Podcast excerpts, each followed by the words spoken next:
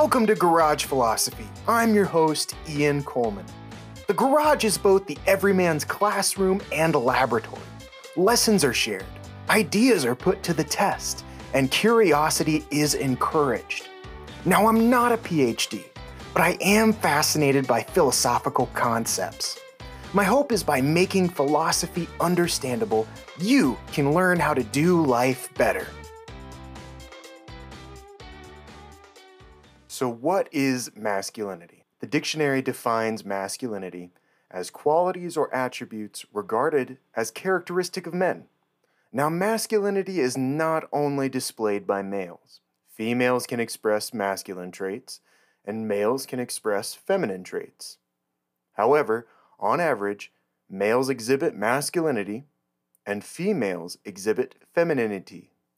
Now, you might be asking what qualities and attributes are masculine?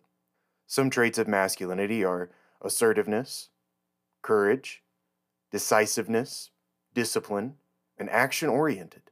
However, there are negative traits of masculinity aggressive, boastful, egotistical, defiant, and violent.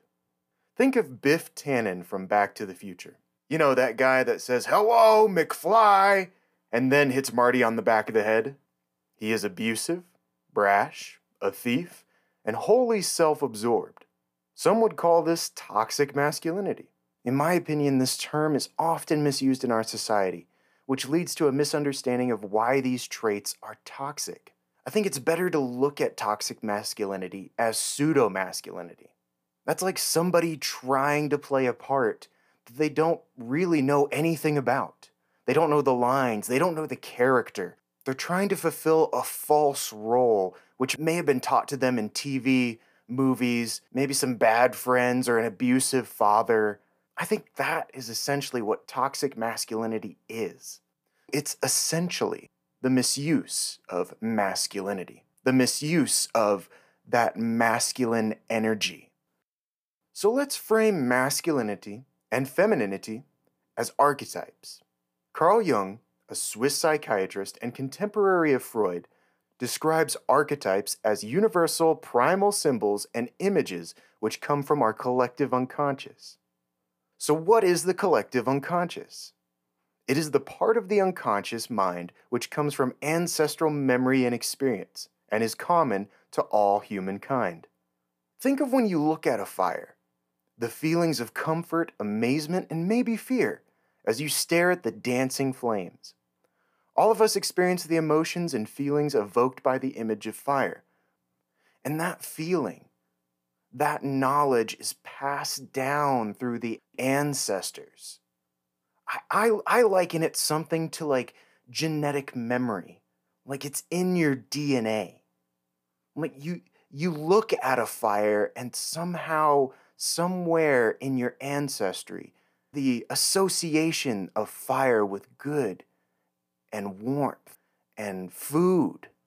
That is what's been passed down onto you. But it's also not inherited. It's also just kind of out there like an ocean that we can tap into every now and again. And that's kind of far out there, but some of Jung's ideas were kind of far out there. That is what Jung means by the collective unconscious. To understand archetypes better, Let's look at Plato's theory of forms. Imagine there's the perfect chair, on which all other chairs are based. The perfect chair does not exist here in our reality. No one can actually sit on it, but nevertheless, it is eternal and immutable.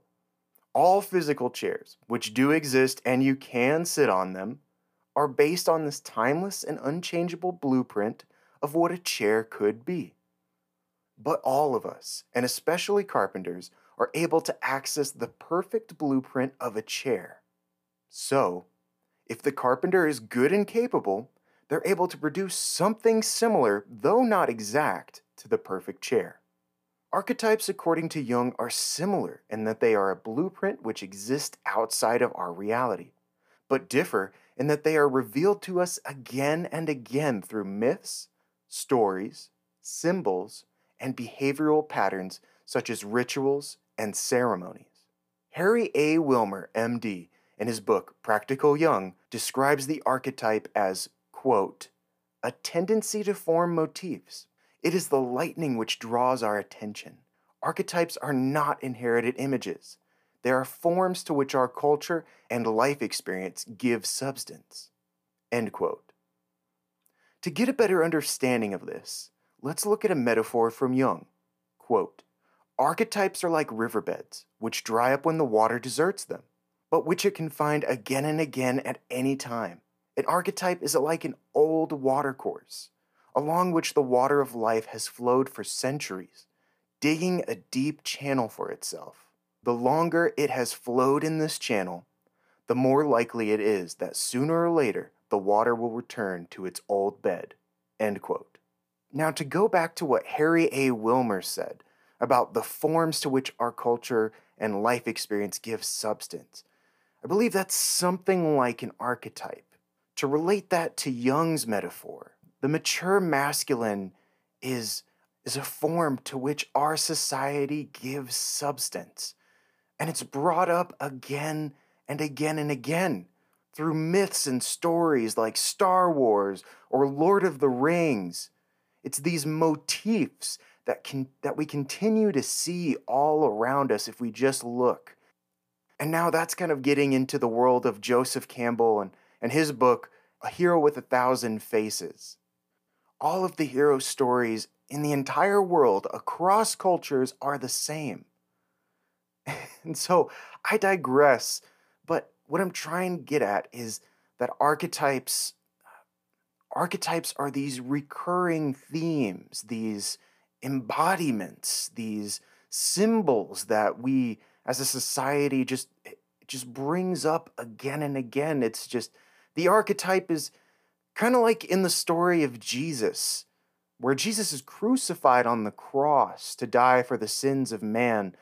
I mean, there's nothing that can compare to that. That is the pinnacle of storytelling. And so, if any of that makes sense, that to me is what an archetype is. Now, I'm going to stop here before we get too much further into the weeds. But if you want to know more, then I highly recommend you read the work of Carl Jung and the books Practical Jung and Understandable Jung by Harry A. Wilmer. So, what is the mature masculine? Some would say that it's possessing both masculine and feminine energies. In my opinion, this is correct to a point, because balancing these energies are important, but this solution still misses the mark. In our society, we are encouraging males to be more feminine and females to be more masculine, which, generally, leads to a feeling of general discontent and restless anxiety in both genders. I would argue that the mature masculine can only be embodied by males.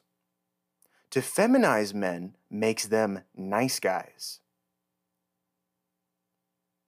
Robert Moore and Douglas Gillette in King, Warrior, Magician, Lover Rediscovering the Archetypes of the Mature Masculine say that mature masculinity is essentially four archetypes the king, the warrior, the magician, and the lover.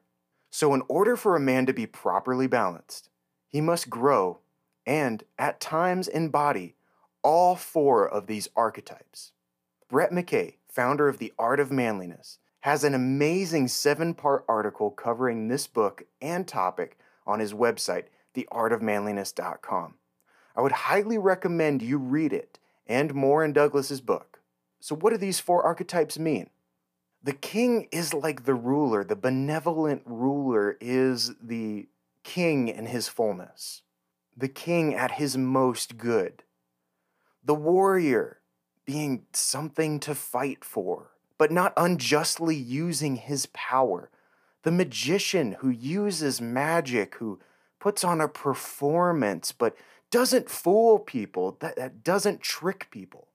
And the lover who is understanding and kind and generous and, and doesn't take away from his partner. I think that's kind of a summary of these four archetypes.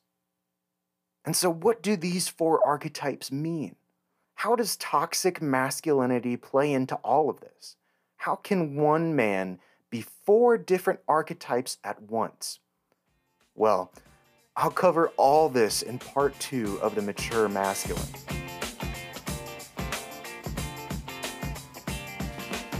Thank you guys so much for listening. I put a lot of time and energy into this between my job, which is working, you know, I've got a physical job, which I am grateful. Before I begin this, I am grateful to have a job, especially in this time of COVID. And I'm working in the heat here in Idaho. It is blazing hot outside. It's in the hundreds every day. But this this means so much to me because I believe that this helps me as a man to understand. And honestly, learning all this and teaching it to you, putting it in this podcast, has helped my understanding of it. I remember one of my mentors in life said to me that the best way to learn something is to teach it. And so Selfishly, I hope that I learn this by teaching you, and I hope unselfishly that you will learn by me teaching you. Basically, what I'm trying to get at is that we all understand this because I believe when we all understand this, we, and I mean we as in men, can work to embody the mature masculine.